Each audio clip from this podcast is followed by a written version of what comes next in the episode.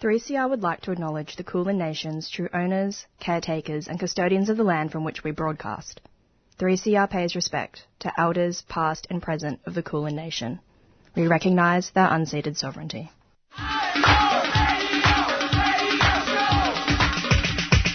This is 3CR Breakfast. Oh yeah. Alternative news, analysis and current affairs. Monday to Friday, 7am till 8.30am. Only double. Clap your hands.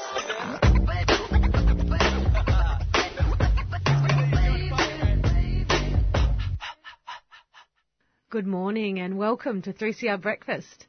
Today you'll hear conversations on politics, alternative news, community actions and other updates.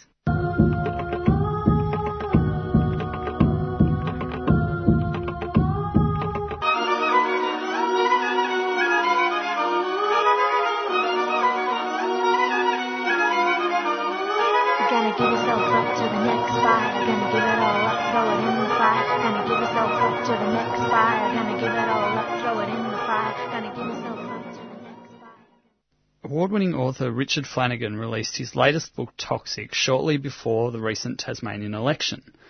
It's an investigation of the salmon farming industry, documenting worrying impacts on the Tasmanian marine environment. Flanagan looks at everything from the pollution caused by salmon farming to the problems of fish feed to lack of regulation. For those of us now perhaps looking for alternatives to farmed salmon, where can we turn to? The Australian Marine Conservation Society publishes a good fish guide to Australian fish, which uses a traffic light system to rate Australian seafood. In the guide, Atlantic salmon farmed in Tasmania are given a red rating as a fish we should say no to. To find out more, I spoke to Adrian Meder from the Society. Alright, Adrian, so the Marine Conservation Society's Good Fish Guide, farmed Atlantic salmon is listed as a fish that we should say no to. Can you tell us a bit about why we should say no to farmed Atlantic salmon?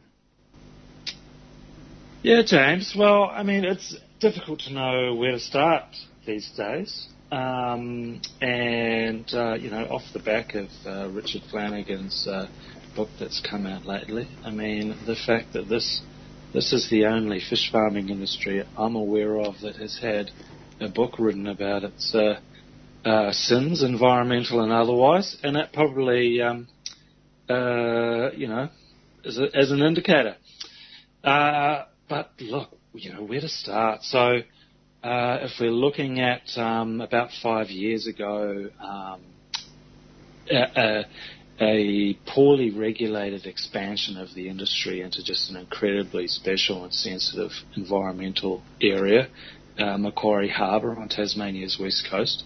And we saw some really serious damage done to, to that area, which is, it's a World Heritage Area. Its environmental issues are uh, incredibly significant, and you know it's home to the only known population of of an ancient and precious species of ray called the Maugean skate.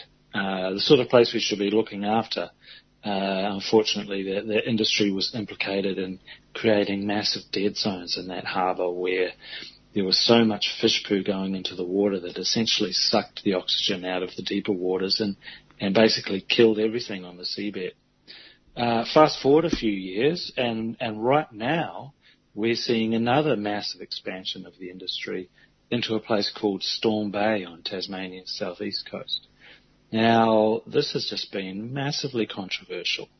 Uh, and, and if the industry's plans are completed, this could lead to the equivalent amount of pollution of all of Victoria's ocean waste outfall. As you know, there's still some sewage waste or outfalls going out into the ocean in Australia, but all of that going into just one bay. Um, you know, that is a very high impact operation. Can it be handled uh, environmentally and managed well? Look, the signs are anything but promising. Mm. Um, uh, and look, I could go on. We've we've had over a million salmon dead from diseases caused by too much farming. We're hearing of regular escapes into the wild of uh, of uh, fish that have escaped their cages. Unsurprisingly, in Storm Bay, uh, storms come through and have uh, damaged the farming infrastructure uh, we've got mistreatment of wildlife. We've had seals trucked over land in their thousands um, to try and get rid of them and shift them somewhere else in Tasmania. Uh, and we're now hearing uh, of industry using thousands of what are called seal bombs or, or, or crackers, uh, which are essentially explosives designed to scare off seals. And, and, and these things are getting shot with what's essentially riot control gear. Now, uh, this is all happening because the Tasmanian government has really failed to regulate that industry. It seems to just get what it wants. And, uh, and, you know, where industry and government don't seem to be that interested in being more careful, um, if there is an opportunity in all of that, it's that consumers can, can take a bit of control and use their market power. And, and I guess that's where our seafood guide advice comes in. I'm curious um, whether it's possible for an industry like this to be sustainable. I mean, farm fish, uh, the, the, this this particular industry, the Tasmanian salmon industry, does feed off Tasmania's clean green image. Is it possible to have fa- sustainable farm salmon that the something like the Good Fish Guide would say is a good alternative? Absolutely, and and in fact, uh, we have some, uh, not assessed by us, but by our respected peers. The the New Zealand uh, salmon farming industry, which farms a different species, but does so in a, in a fairly similar manner, um, is rated by that system, which which we've adopted their rating uh, on their green list, um, because essentially there's a degree of moderation. Um, they haven't taken every opportunity to expand at the cost of the environment, and just because the fish are being found in an area uh, that's more suited to them, uh, it's able to be done uh, more efficiently. So there's absolutely um, the potential and, and, the reality of sustainable uh, salmon farming. And look, internationally, what we're really seeing is is a transition, um, just like the change from sort of fossil fuel to renewable energy. We're seeing a transition from uh, farming salmon in the ocean to farming them on land in tanks, where a lot of these environmental issues, particularly the pollution and the and the chemicals related to disease management, um, are massively reduced and far better controlled. Hmm. If I do want to eat Australian salmon, though, is there an alternative, or salmon caught or farmed in in Australia? Is there an alternative that I can look for? Yeah, well, the challenge here is that salmon is so ubiquitous, and as a result, and as a result of some marketing of it as such a premium product, um, we've seen a real narrowing of consumer tastes. So, look, salmon's a boneless fillet. It's pretty tough to overcook it. Uh, you can find it everywhere, and it's not the most expensive option. But you know, this isn't actually how we used to eat our seafood uh, that long ago, particularly in a diverse um, community like Melbourne where we would have a more diverse taste. We'd eat more of what is caught and spread our pressure on the ocean uh, more broadly. So we can look to a whole range of species that are caught in Victoria that don't have the prominence they used to, perhaps. And uh, and these are species that are, are caught locally. Uh, they're pretty cheap because they're not in demand, and uh, and they're not under nearly so much pressure. So that could be species like uh, Tailor, mullet, or bream caught in, say, our corner inlet fishery. Um, slightly more premium, sort of expensive offerings like garfish, whitings, and snapper uh, are fished pretty sustainably in Victoria. And then there's sort of odd favourites like calamari as well. So, so there's actually a lot of options, but it's just with today's sort of retail environment, can be trickier to find that local seafood. Mm. And there is a wild Australian salmon that is a pretty good alternative as well, is that right? There is. Now, it's not actually a salmon. Uh, right. Uh, Australia, Australia, has a history of giving fish very unfortunate names, but it got that salmon long before Atlantic salmon was being uh, uh, being farmed in Australia. It's not a salmon at all, but it sort of looks similar. But look, the good news is it's relatively, it's, it's actually what we would consider an underutilized fish these days, which is a sort of cold scientific term that means if we wanted to, we could catch more of them without uh, without uh, damaging the health of the fishery. Now, these fish are pretty abundant. Um, we used to actually um, catch them and can them, and they were a really affordable staple for Australian families. If you rewind 50 years or so, uh, there are canneries right along the coast um, for these things. They're often caught off the beach or in in uh, seine nets uh, out at sea or in our inlets in ways that don't have any serious impacts on, on other species because there's sort of a whole school is caught at a time and there's not much else swimming around with it. Um, minimal damage to, to seabed habitats and as I said, a healthy stock. So the, the contrast there, uh, look, do they have the culinary reputation? Uh, no, they don't, but um, treated well, uh, they can be equally delicious and they can hold up to some more um, creative preparations, I suppose, and that they can uh, they can sit in a meal with some stronger, bolder flavours in it. Hmm. How interesting. I just want to pick up on something that you just kind of alluded to there. Uh, the types of fish that are uh, that make better choices. What are the characteristics of these types of fish? Are there a particular set of, you know, biological factors or habitat that they live in that make these better alternatives? Yeah, okay. Well, there's sort of there's sort of two because we're talking farmed fish, which are an increasing part of our diet, and then wild fish, of course. And when we're looking at wild fish, we look at a number of areas, and we consider all of these things in our seafood guide. Uh, which is firstly, is the population of fish uh, healthy and not overexploited? Secondly, uh, what else is caught with that fish? You know, uh, is there, say, a protected species or an endangered species? Uh, obviously, we don't want that. Um, does the act of fishing, you know, the pulling of nets or the dropping of lines or traps, uh, damage uh, seabed and ecosystems in any way? And then lastly, is the management of all of that science-based and careful and able to respond if there is a problem? With fish farming, we look for a, a slightly different set, but uh, we're looking at the same broad environmental issues. We want to know that the fish itself being farmed grows really efficiently because that means uh, typically that less wild fishery resources are required to, to grow uh, you know, a certain quantity of fish. Uh, there's no point taking perfectly good uh, edible and delicious seafood from somewhere else in the world, grinding it up and then turning it into a, a luxury farmed fish in a really inefficient way. Uh, we also want to know that wildlife isn't being put at risk by the farming activity. And likewise, we want to know that any pollution, any wasted fish food and fish poo that that uh, does enter the marine environment um, is at a level that the environment's actually able to absorb and, and deal with. And then, of course, we want to see that the management of all of that, and you know, something that we've seen sorely lacking in Tasmania, is responsible and careful and precautionary. Mm. While I was making this show, I also published a review of Flanagan's book on my personal blog. Shortly after this, I was messaged on Facebook by a representative of Huon Aquaculture, which is one of the salmon businesses in Tasmania, saying they were keen to show me the facts about their farming operations so I could make up my own mind. From this contact, I let them know I was also making a show on the industry and asked for a response to the claims in Toxic and the Good Fish Guide.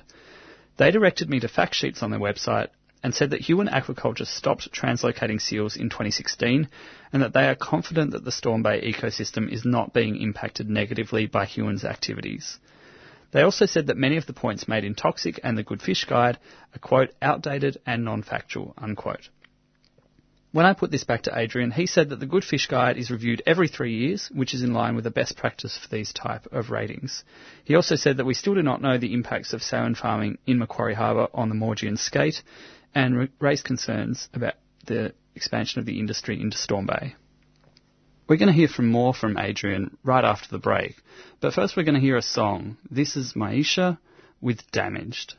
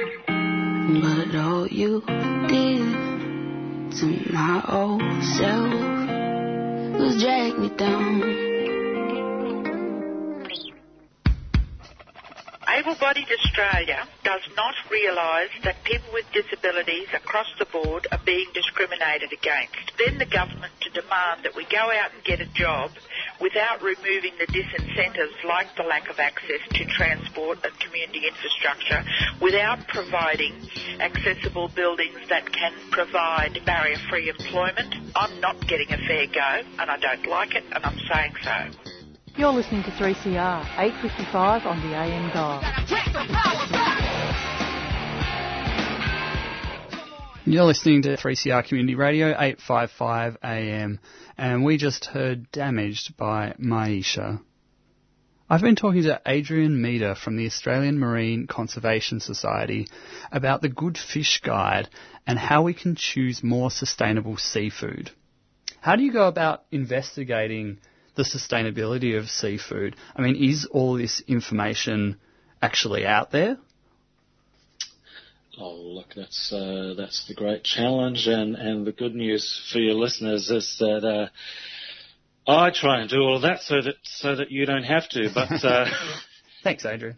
uh, our our Good Fish Guide covers uh, over 90% of the seafood that's on the Australian market, so it's pretty broad. And doing that and assessing all of those issues uh, in a scientific fashion, uh, that takes about 18 months. And we've just actually started this year updating all of that. So we try to uh, update all of those assessments. There's about 160 of them uh, at present, every three years or so, and we're growing that all the time. Uh, it's a very rigorous process, and it uses a whole lot of terms and words and language that is just really complex. So we try to boil all of that down into something that uh, a seafood lover can can understand and cope with. And we also try and provide where, say, your favourite fish comes up and it's on our red list, um, some more sustainable alternatives as well. Is there is there ever a problem in, in finding the data? Like, do fisheries, for instance, do they collect the data that is needed to make good decisions about, well, also the fisheries themselves, but also what we're eating? Look, it's it's almost always a great challenge. Um, the the rule for managing the ocean sustainably, uh, because we you know we don't understand it that well, is to manage it for all the things we don't understand, just in case something goes wrong, rather than managing it with a false sense of confidence based on the little pieces of data we do have. So, it's my job to dig through all of those and where information is uh, lacking, uh, it becomes my job to to make the uh, most careful uh, decision we can. Um, so so for those reasons, we tend to be very precautionary and take a take an ecological approach to to manage these, managing these things. But look, uh, it can be a real black box. The, the seafood industry as a whole is not known for its transparency, but um, uh, we work with what is out there, and Australia is actually relatively fortunate in that because Australians uh, love the ocean and because we have a, a deep connection to it, um, we consider it worthwhile that uh, our, our ocean management is very science based and relatively well resourced. I'm curious, is there ever any um, engagement with industry in that, in the way that, um, I mean, this is a not not really a certification scheme, but a guide, but an engagement with industry where, you know, industries that are fisheries that are listed as perhaps not as good choices are keen to become better choices. Is is there any is there any of that going on when you're um, working working through this guide? Look, it happens all the time. Uh, suffice to say, we don't have uh, any uh, niggle or, or problems with industry that are the fisheries that are already on our green list, but we're always talking to fisheries that want to know if they can improve their ranking um, and their rating from us. Um, what can they do? And you know, the great news is that uh, a whole bunch of them um, take those opportunities. And look, the only reason they do it is because um, they're hearing from consumers or people selling their fish that uh, those consumers are, are choosing something else based on sustainability, and, that, and you know they they want a piece of that action. So yeah, look, it does happen all the time, and and we always make sure when we're talking with industry that they know um, exactly why um, we rate them uh, as sustainable or otherwise. Um, the difference between us and, say, some of the certification systems that are out there, so you might see a, a sort of a blue tick or something on seafood telling you that it's sustainable, or a government might be um, classifying a, a fishery as sustainable, is that uh, we don't have any skin in the game. There's no there's no money involved uh, that comes from uh, fishing or fish farming industries, or governments for that matter. Um, and our program is driven by the consumer wanting to know, wanting to get a bit of a sort of environmental scorecard of all their choices out there, rather than a fisher um, uh, going to a certification scheme to say, "Hey, I want to." Uh, um, join this party and go through this process. So, so we're a little different in that regard, um, but uh, our uh, you know, the thing most important to us is our trust. So that that is our currency, and uh, and we take that pretty seriously. I'm curious because this is something that comes up in environmental debates all the time. This is a very consumer focused process, and you're saying that, you know, fisheries want to improve their acts because this is what consumers are telling them. What is the role, how big a role do consumers have? How big a role do individuals have in improving the state of uh, the problems of fishing? Yeah, well, look from one point of from one point of view, I, I'm sympathetic to the idea that the consumer shouldn't have to drive this demand. That um, it should be seen as the job of industry and and regulators to to do that. But um, sometimes it falls short. and um, consumers' buying choices. Um, we have a restaurant program with around about 100 chef partners now, which will only serve uh, sustainable seafood recommended by us. And uh, the influence of that is becoming quite clear, and and that's a really good thing. And look, uh, at the end of the day, uh, it's our mission to, to drive change and have fisheries be more sustainable and reduce their impacts on our precious oceans. So um, we we will do whatever the most powerful path for that is. And look, our, our sustainable seafood program is a really really important part of that, which I think reflects that consumers and their choices are highly influential. All right, Adrian, where can people go to find more information about all of this? Yeah, thanks, James. Um, look, I've been I've been spruiking our guide, but uh, you know, with 18 months of work ahead of me, why wouldn't I? uh, uh, you can, you can find uh, the Good Fish Sustainable Seafood Guide as well as um, directions to a, a, chef or a restaurant serving sustainable seafood at uh, goodfish.org.au. We have a website service and we have a free app available as well on the respective uh, uh, Apple and Google app stores that uh, you can download.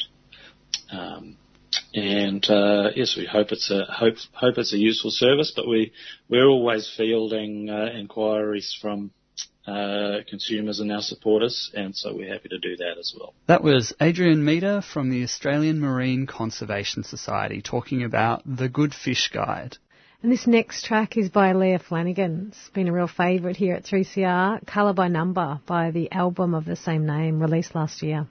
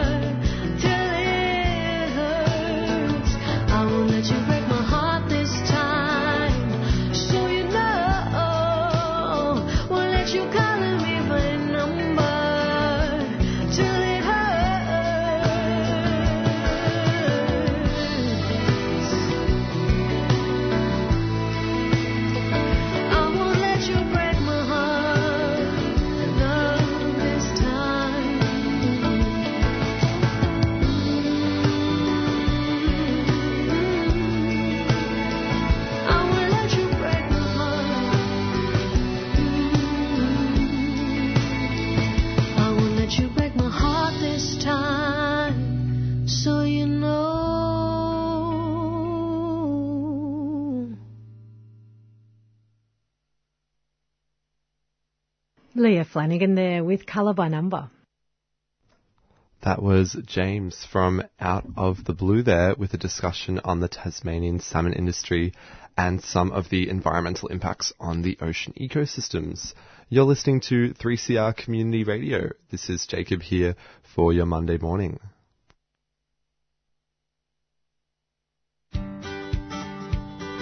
Earth Greetings have been making sustainable beautiful since 2003.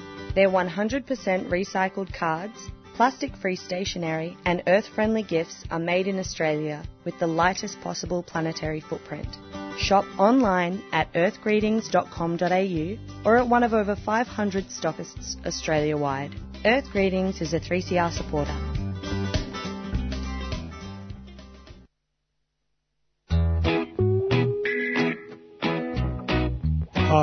I'm Kutcha Edwards. Beyond the Bars is 3CR's annual prison radio series, where we share the mic with Aboriginal and Torres Strait Islander inmates in Victorian prisons.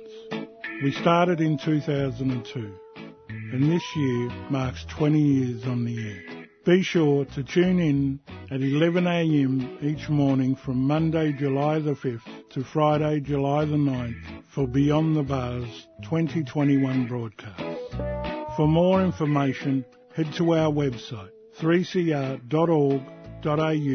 forward slash Beyond the Bars. Thoughts within,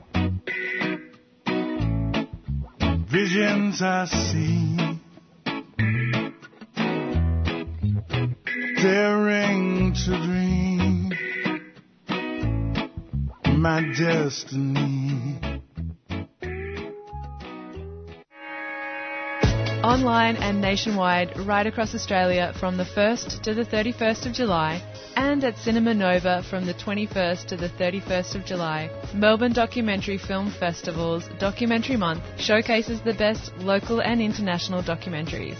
Check out the incredible lineup at mdff.org.au, cinemanova.com.au, and watch.eventive.org forward slash mdff and book your tickets and streams today. Melbourne Documentary Film Festival is a 3CR supporter.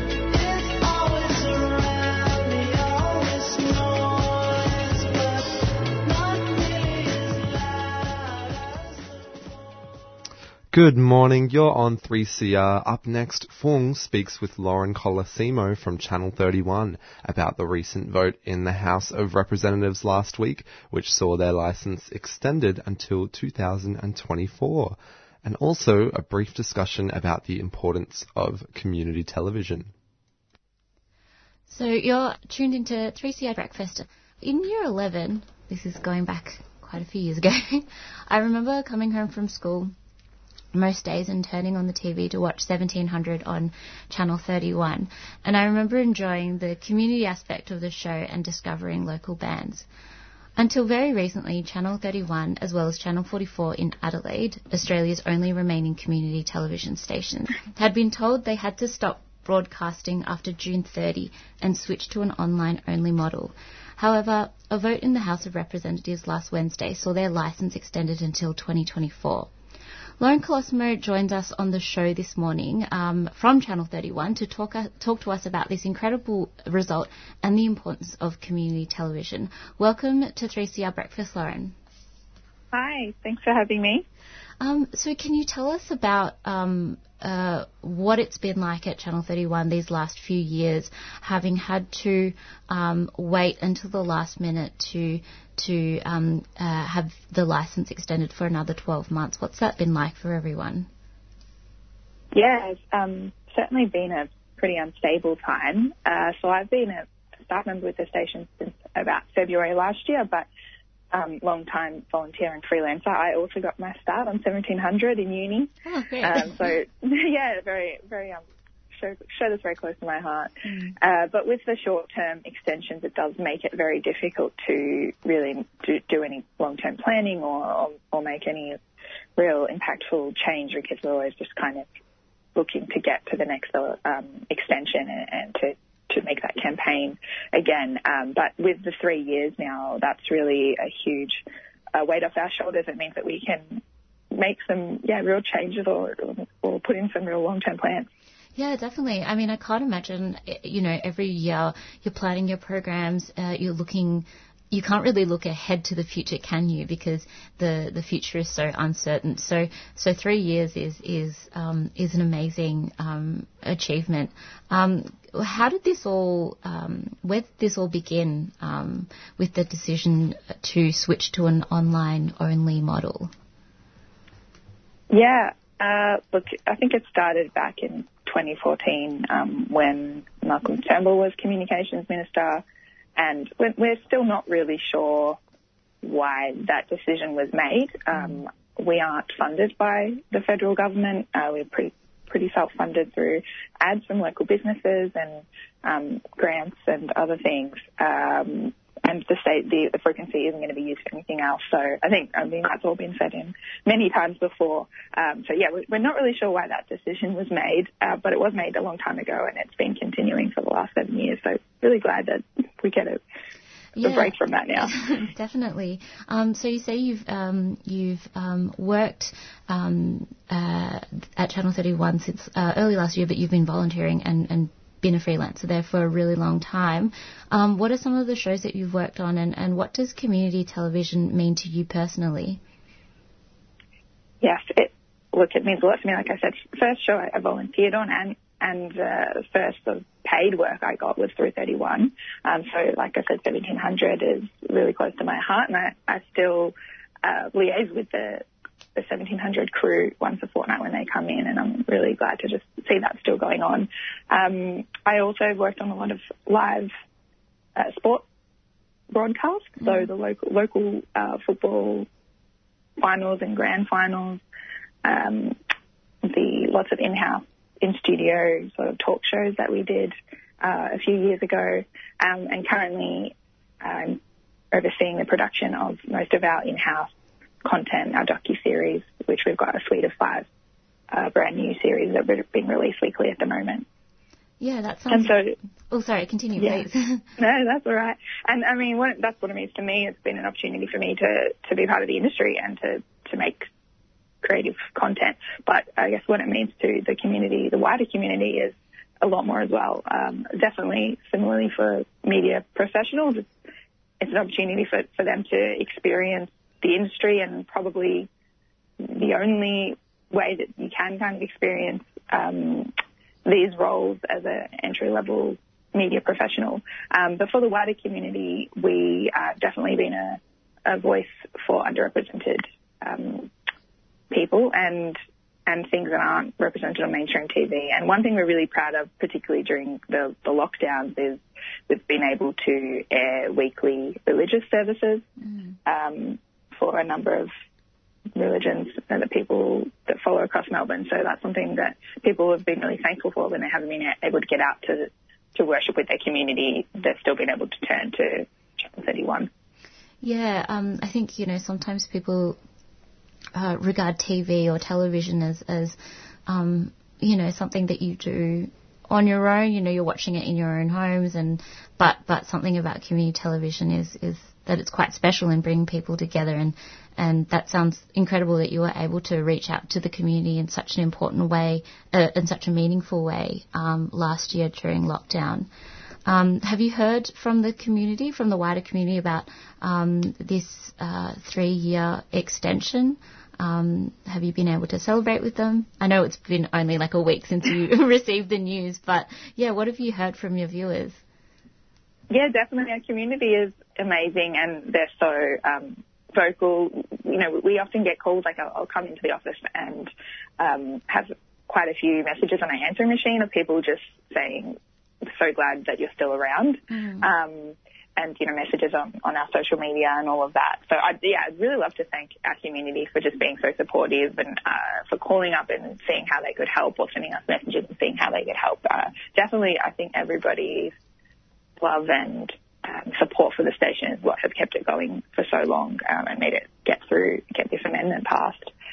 Um, in terms of celebrating, we are looking toward to the Antenna Awards, which is our sort of semi-regular award show to celebrate the content on both our station and Adelaide 44. So that's happening in on September 18th now. So that'll be a good opportunity for us to celebrate with all of our producers.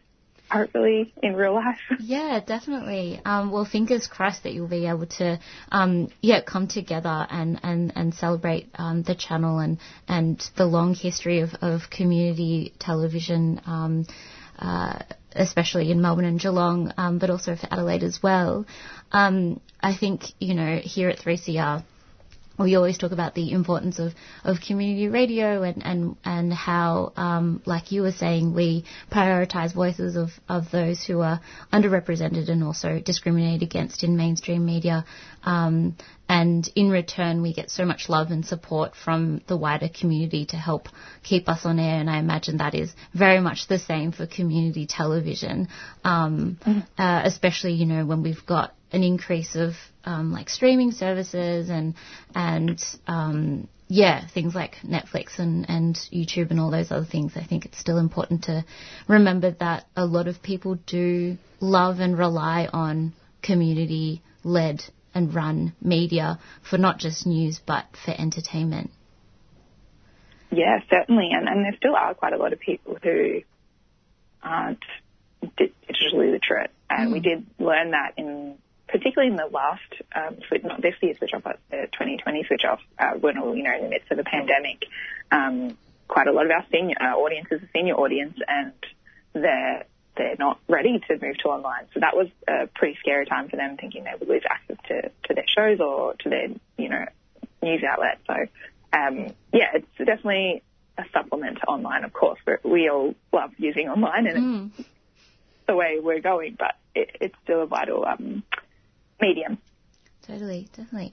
Um, well, thank you so much for joining us on the show um, this morning, Lauren. Um, and for our listeners out there, uh, I'm sure there are many people out there who have been a long time fan of Channel 31, or or perhaps if you're new to the channel, please uh, tune in and, and support community television.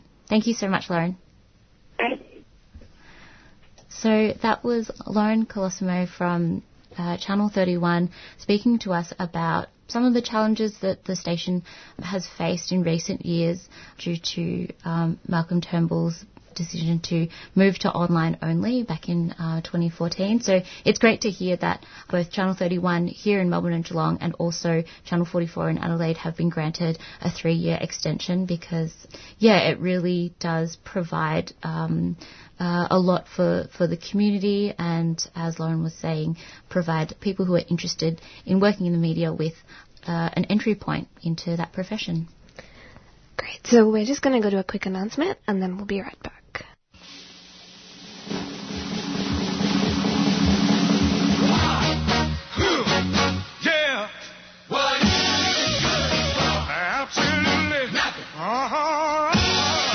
Independent and Peaceful Australian Network, IPAN, has launched a national people's inquiry into the costs and consequences of Australia's involvement in the US led wars, the US alliance and its alternatives.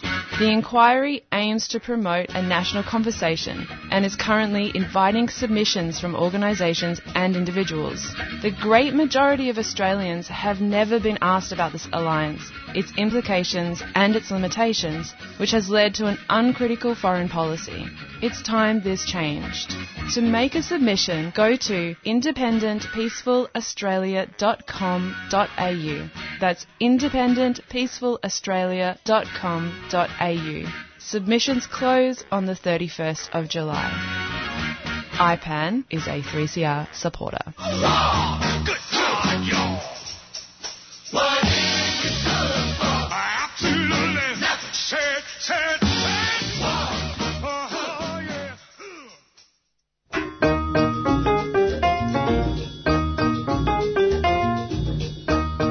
Wondering how you pay your donation to the 3CR Radiothon?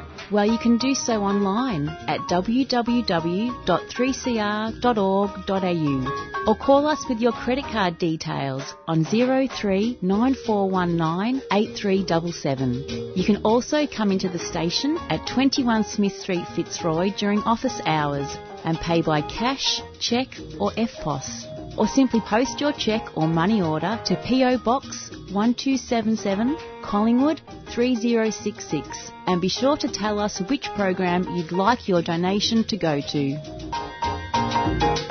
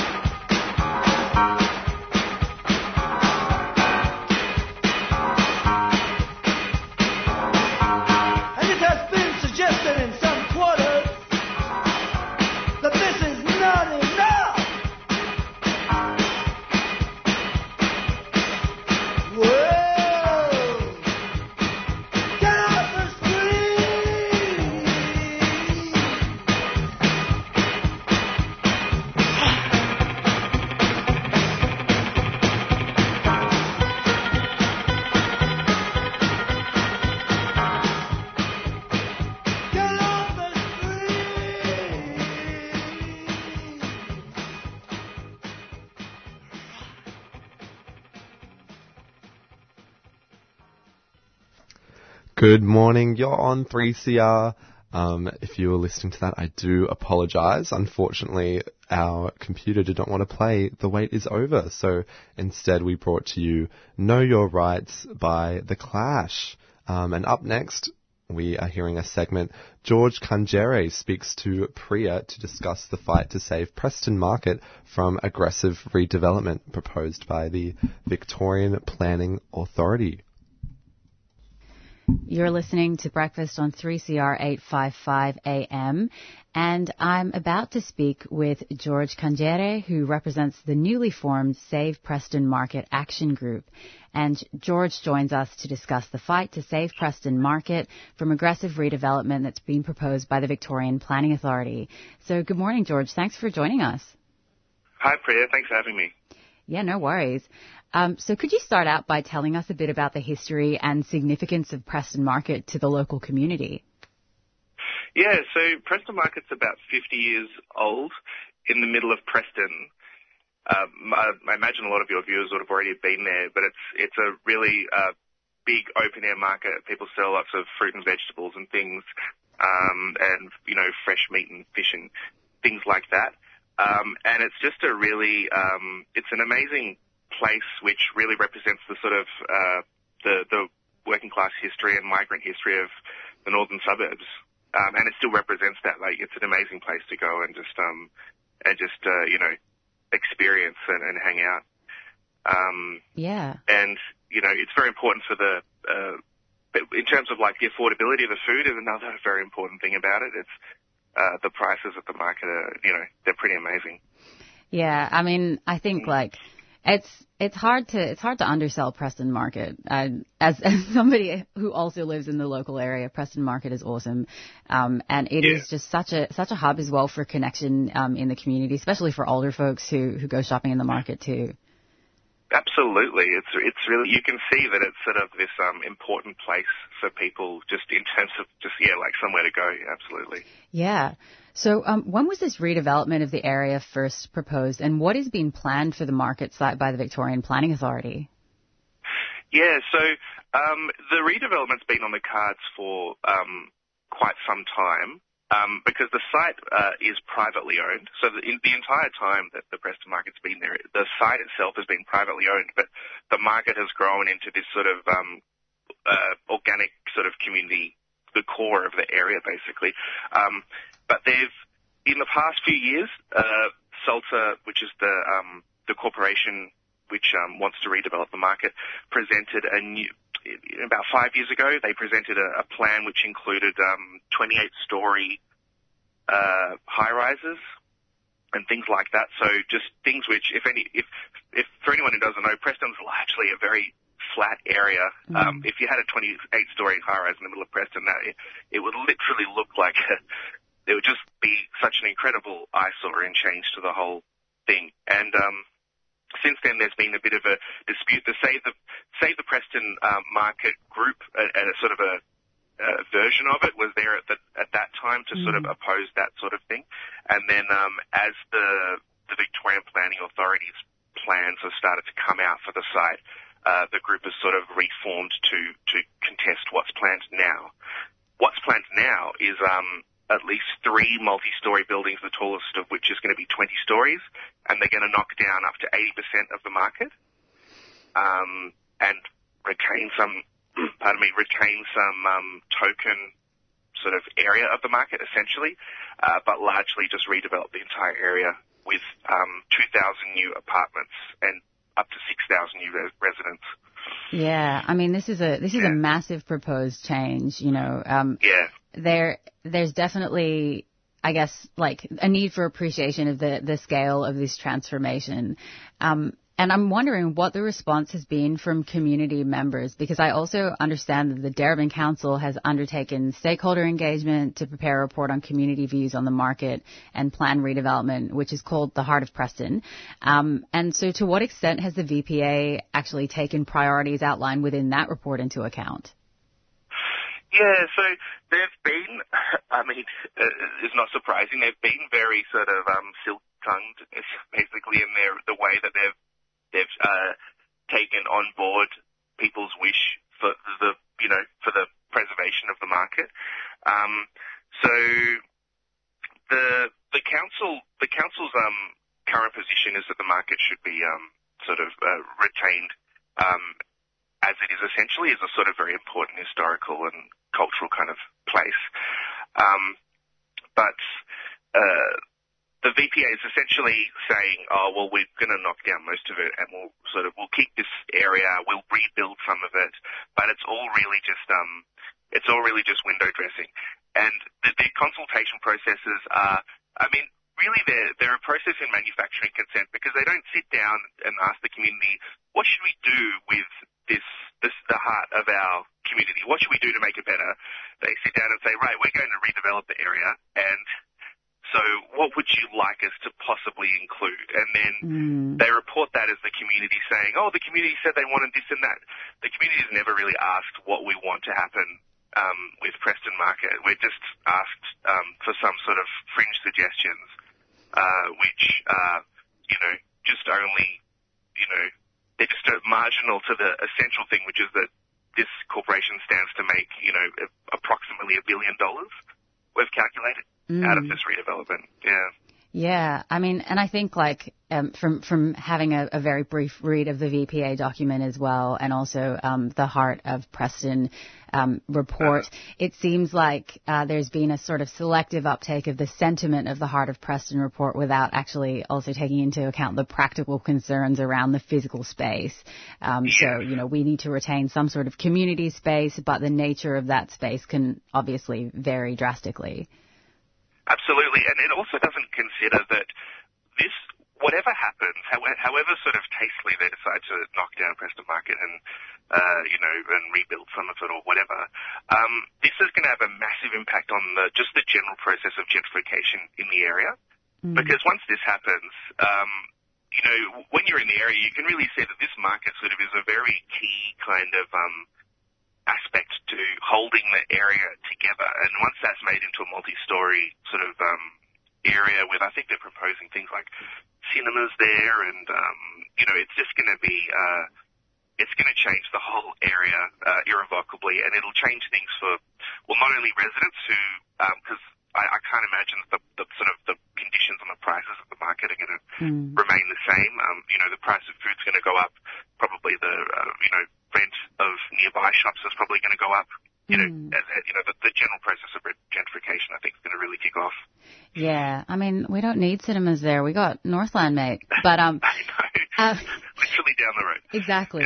Um, so we need to um, wrap up in a moment. But um, could you just um, take us through uh, where people can find out more and support this fight to save Preston Market? Yes. So yeah, uh, we're um, part of the Save the Preston Market Action Group. You can go and find us at um, www.savetheprestonmarket.com and put your details down. Um, we're a group which is saying absolutely not to the destruction of the Preston Market, and we are demanding that the um, the council work with the state government to compulsorily acquire the site because that's the only way that this um, you know this fundamental community area is going to be protected.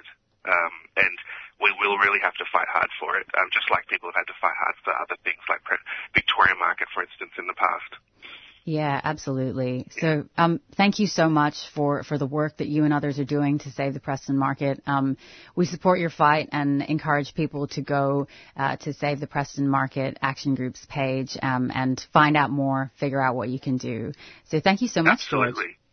Thanks so much, Priya. Thanks for having me. And that was a conversation with George Cangere, who is a member of Save Preston Market Action Group. And George joined us to discuss the fight to save Preston Market from pretty aggressive redevelopment plans proposed by the Victorian Planning Authority.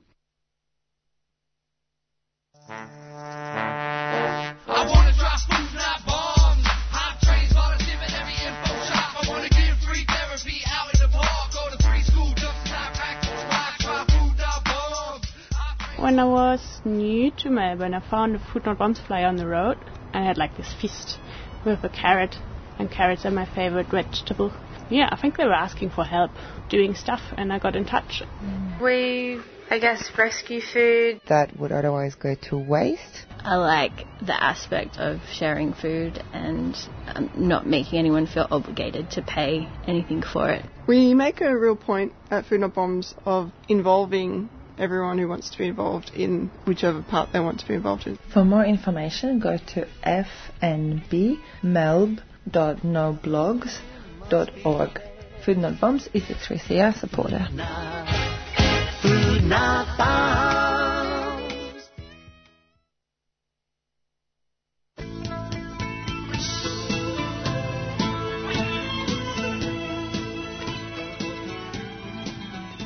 Every Tuesday at 9:30 p.m. on 3CR 8:55 a.m. The Greek Resistance Bulletin brings you news from the social movements of Greece in English and Greek, news from the anti-fascist and anti-racist front, and news from actions and political initiatives from below.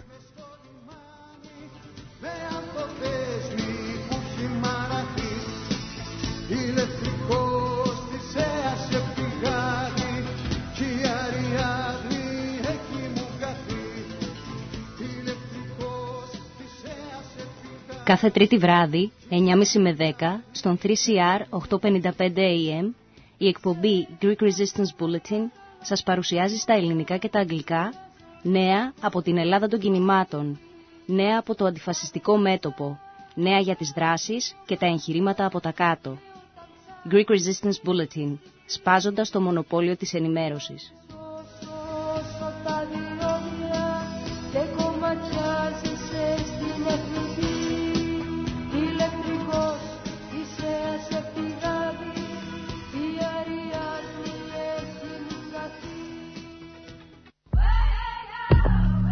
Accent to women. It seems so obvious to me that if you live in a in a completely violent um, cultural milieu, that it's going to translate into every aspect of women's lives. Accent to women. What's a border? They don't see it like a big wall right along the. How the can country. people live ordinary lives when they're living in such an extraordinary situation where there are two, where there are armies there and terrorists there, and such conflict every single day of their lives? Accent to women. A show by and about women from culturally and linguistically diverse backgrounds. On Community Radio 3CR.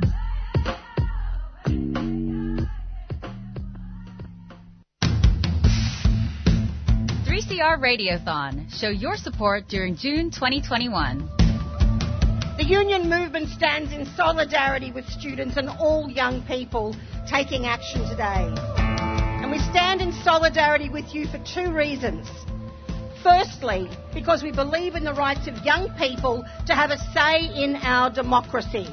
Do not let the conservative media try to silence you. Be loud and proud, as we know in the union movement, when we raise our voices together, we cannot be silenced. Secondly, we stand in solidarity as your struggle is our struggle too. Climate change is union business. 3CR Radiothon, community powered radio. To donate, call 03 9419 or donate online at 3cr.org.au. You're listening to 3CR Breakfast. Um, it's NAIDOC week this week, and so it's time for 3CR's iconic Beyond the Bars broadcasts. Um, it's been uh, it's been running for 20 years now, um, and this week uh, 3CR will be bringing you um, stories and interviews uh, from uh, inmates from various um, locations. So tune in. Um, we've got uh, some broad, uh, some things happening today uh, from 11 to 2 p.m. So make sure you tune in to 3CR, that's 855 AM, or go to 3cr.org.au slash beyond the bars. Um, we're going to play a few things from uh, NAIDOC uh, broadcasts uh, from previous years. Um, so have a listen.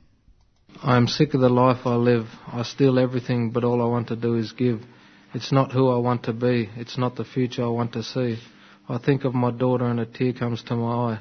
I think of her more and all I want to do is cry. but I stay strong in this place because I can't lose face. I'm going to be there, show Aisha that I care. I think I'll give Aisha what she needs. While I steal money and give toys, Aisha's heart bleeds. All Aisha wants is my time. Is that anything of a crime? Aisha is as, as beautiful as a dove, and all she wants is my love. I'm going to develop and be a better man. I'm going to do it, get out of this can. I will be there for her because fatherhood is no chore. It's a responsibility which now I finally see. I'm sorry, my daughters, but now I'm finished with the courts. I will be a better man like I know I can. Then Aisha and me will always be, and that's the future I want to see. Yeah. That's for my daughter Aisha. I love you, my baby. So that was a um, poem that was recorded um, inside uh, during NAIDOC Week 2004 at uh, both the Dame. We've got footage from uh, or recordings from Dame Phyllis Frost Centre as well as Port Phillip Prison. Up next, we've got Auntie Lynn's tribute.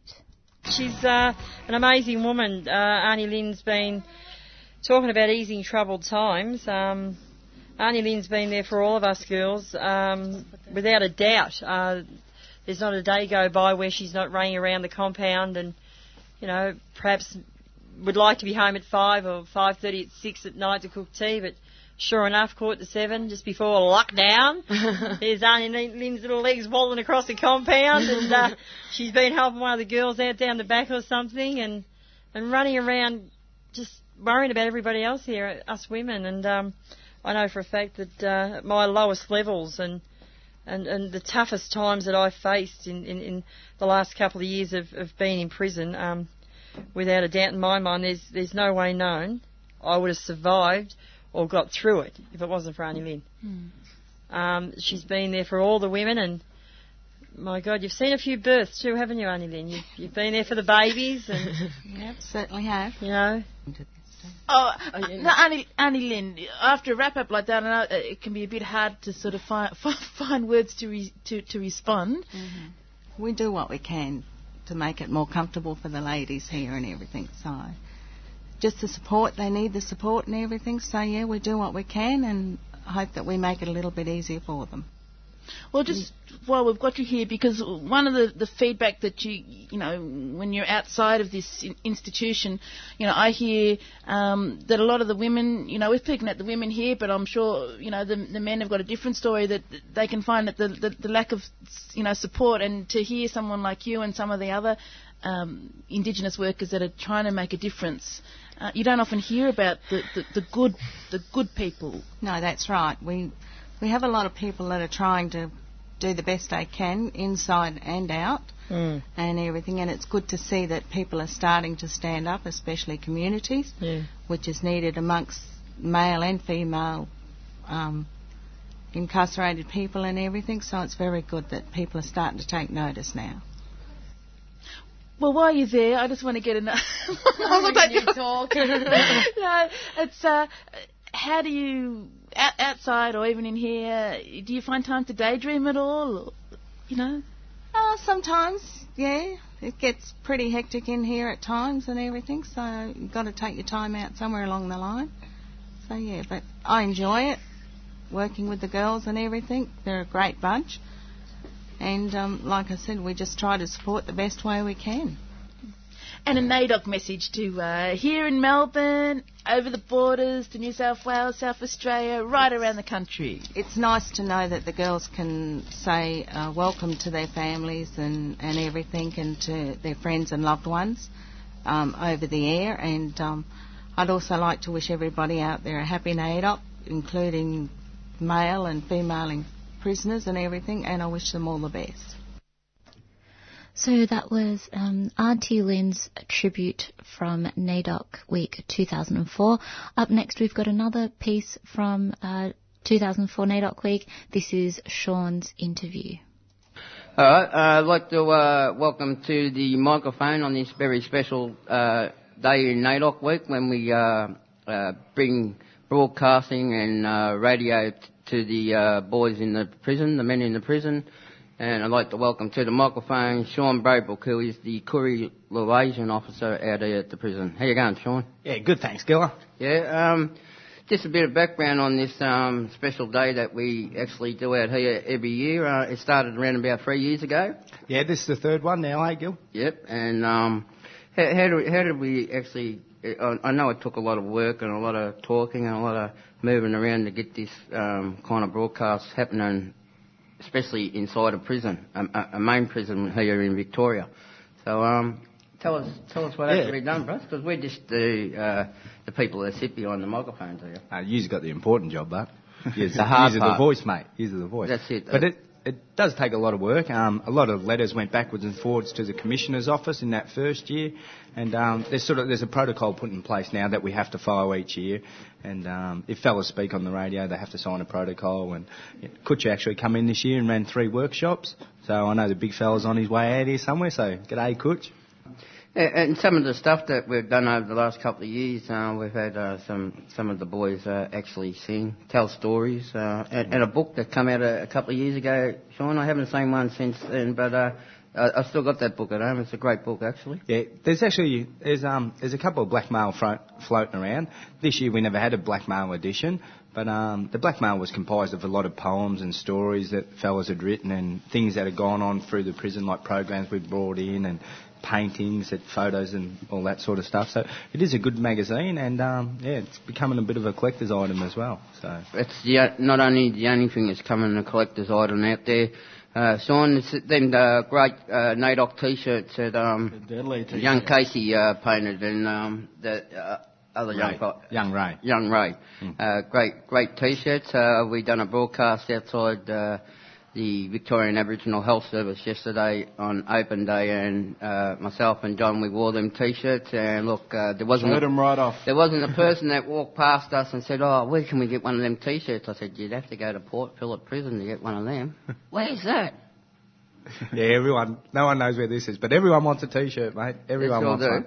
Yeah. So you either have to get a special invite or get locked up. No. Actually, I even had a phone call from the Aboriginal Advancement League. They wanted to know if they could buy the whole set, the whole five of them, to put on display up there. So I think that's something that's really good, and you know, it's starting to gather a bit of history behind it now. There's there's five T-shirts ran over five years. Um, there's four that I've been involved in, and, and one that actually kicked it off just before I started work here. And yeah, I think, I mean, if people can start putting them up, like in the Aboriginal Advancement League and places like that, I, I just think it's fantastic. And all the fellas in here, you see them walking around inside here with their t-shirts on. Yeah. And, um, you know, it's just great to be able to celebrate the week and also give something back to the people that actually come in and um, participate in the NAIDOC event. And to see them walking around with their t-shirts on in the community, it, it's great. One of the highlights uh, I, I like about this special day in here, it's not only uh, do we come in here and broadcast uh, Australia wide and get to talk to people, but is the sports that happen in this place, uh, like the football teams that come in, the basketball teams. I mean, we haven't got a basketball team in here today, but it was good while it was happening. And like uh, John was saying earlier, it's uh, this is a day. It only happens once a year, and we should be able to uh, make this day available for people that are in prisons. Yeah, and definitely for sure. And you know, sports is a big thing as well. Um, unfortunately, due to the drought that's happened, the, the football oval's in no condition. But I, I can put it to you now, Gil. All the fellas are down there in the gym now, and there's a basketball go, going on down there, and a barbecue being cooked, and um, it's pretty full on down there at the moment. It sure is. There's um, there's NAIDOC t-shirts against bare skins. So there you go. Yeah, so I actually started off in that game too, Shawnee. You wasn't there, but I started off for the first two minutes and I actually scored the first goal, so I'm actually happy about that against all these fit blokes in here. But I, I, I'll take you back. Um, when we did have a football side come in, um, Broadmeadows brought a footy side in. Bruns, I mean, M. Marrowleet, Brunswick Power brought their footy side in. And geez, wasn't that a good game? I was actually umpiring.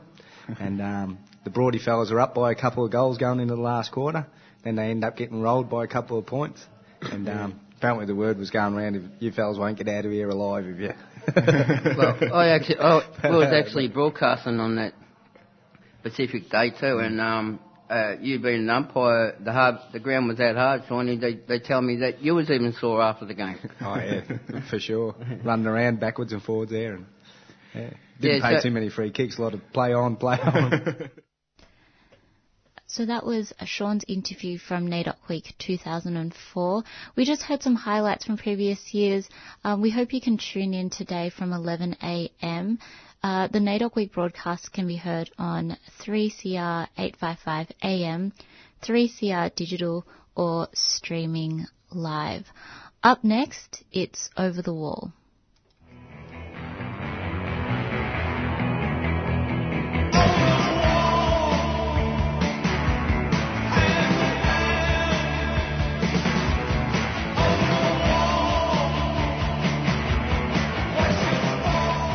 This week on Over the Wall, we speak to VMIAC, which is the peak Victorian organisation for people with a lived experience of mental health or emotional challenges. And we're going to talk today to Neil about the NDIS and how that's impacting people with mental health conditions and their experiences of NDIS. Neil Turton Lane, welcome to 3CR's Over the Wall. Neil, you work at VMIAC. And could you begin by please describing your advocacy work and role with VMIAC in the community? VMIAC is a non-government organisation representing people with lived experience of mental illness or distress and we work right across Victoria's health sector supporting people who are impacted by mental illness or their psychosocial disability and provide a couple of different types of advocacy to people general and NDIS, NDIS related advocacy, which focuses on NDIS appeals, but also provides support to people who are encountering a hard time using the NDIS, having a hard time finding providers or want to make a complaint. Helping people with finding the right service provider. Could you maybe give an example of type of work you've done there? Some of the issues that you can assist or how you can assist people with getting a service provider that suits their needs? I think the transition to the NDIS has been really difficult, particularly for people with a psychosocial disability, finding providers who understand and can work with people who have mental health challenges. And sometimes that causes a lot of conflict and misunderstanding and a whole lot of stuff going on there we'll sit down with the person, we'll find out what's going on for them to explore what their options may be about maybe getting another worker or if that service is not cutting the mustard, looking elsewhere. Yeah, just encouraging people. The NDIS is about choice and control. People shouldn't be pushed around or feel that they don't have choices. Very difficult for people, particularly in rural areas where there are less services. There are a lot more services in metropolitan areas. The further out you go, the less choices people have. Hopefully it's a problem that over time will be addressed when new providers come in who realize there is a market there. Yeah. The NDIS, it's still a very immature scheme and it's taken a lot longer for that kind of market side of things to actually to measure up it's taken time to catch up with psychosocial needs and supporting people with mental health and disability and things that people might encounter as difficulties with the system. Are there some examples you can think of that people have encountered as they've been assessed in the past or dealt with service providers that where the assessor assessment or the service provider has had a complete misconception about the person's needs or about mental health and living with a mental health condition? There are a lot of services out there who want to provide minimal support and accrue maximum amount of hours from you. And that's not really in the person's interest. We often encounter people finding it's really hard to contact their service providers. Service providers aren't listening to them when they tell them they need specific support and disrespecting of people. And we hear that from providers when we talk to them really can't believe the way that they talk about their clients sometimes. You know, all those kind of things are hugely concerning and the NDIS is trying to do something about it now. They've developed a recovery orientated practice framework supporting providers and disability support workers to eventually get the right kind of training so they'll know how to respond to people and try to understand what's going on for an individual and yeah. What are some of the things in the development of a recovery oriented framework with the NDIS that you think would be particularly helpful? The key one is being able to respond to trauma and the way that trauma manifests in people's lives. Trauma makes people uncertain about how they'll be treated by people they don't know. Sometimes quite easily impacted by comments by other people, reinforces past experiences of trauma that people have had. So that continues to impact on people. And so a better understanding around what people's needs are and, and what they might have been through. We're talking about people who have had poor, unfortunate childhoods or experiences throughout their lives, violence, abuse, you name it. You need to be able to kind of like meet a person where they are at. And if they're responding in a way that you perhaps weren't expecting, maybe realize it might be due to their trauma and, and the willingness to understand what that might be and what their real needs are if you're going to provide support. As a past NDIS worker myself, I've thought about that a lot too because one of the things which is there to protect people's confidentiality, as a worker you don't know a lot about their case background and their condition. So going in as a worker, I've always felt it's very important to come from a complete trauma-informed care perspective, avoiding any topics that could be triggering, but also the way that we even approach the physical space with someone just always waiting for the person to lead with their cues, for them to be comfortable, not push people to do things. It's really about creating that safe space where the participant, the person themselves, feels that they're in control of the situation. And if they want to reveal any information such as, I'm finding this really difficult because this is triggering for me, that's up to them. But as a worker, we can try and create a caring and safe space. Yeah. There is a tendency to want to help or fix people, but fixing a lifetime of harm and challenges is not something anyone really can do, and it's not really what people want. But they do want to be listened to and understood, and unfortunately that doesn't happen too often. And with recovery orientated practice and work, it's about understanding that recovery is not always a linear, one line, straight direction process towards recovery. There's times of setbacks, there's times of unwellness, which are also opportunities for increased learning and, and increased understanding of support needs for people too. Absolutely, and it's a lifelong process. It's not something that happens quickly. Like people's lives may change. People will live with problems and sometimes they'll surface more than others. Some people it's certain times of the year. Yeah. Yeah, I think you're right. We do need to be able to support and understand, you know, if they have a psychosocial disability and they're on the NDIS, it's pretty well damn significant. You don't get onto the NDIS very easy. The people who do really have quite severe, enduring, lasting disabilities caused by their illness and their and their trauma, and we need to be able to respect that and work with people and work at their pace and be there to encourage them and be human and treat them like another person by validating people's experiences and on a journey as we all are. We're all on journeys.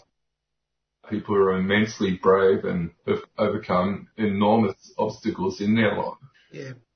And that needs to be recognised and acknowledged. We spoke a bit about some difficulties of services. Does that connect with the unfortunate stigma that comes around living with a mental illness and stigma unfairly and untruly associates having a mental health condition as a person perhaps being less safe? And we hear those stories portrayed in the media and it creates that incorrect impression.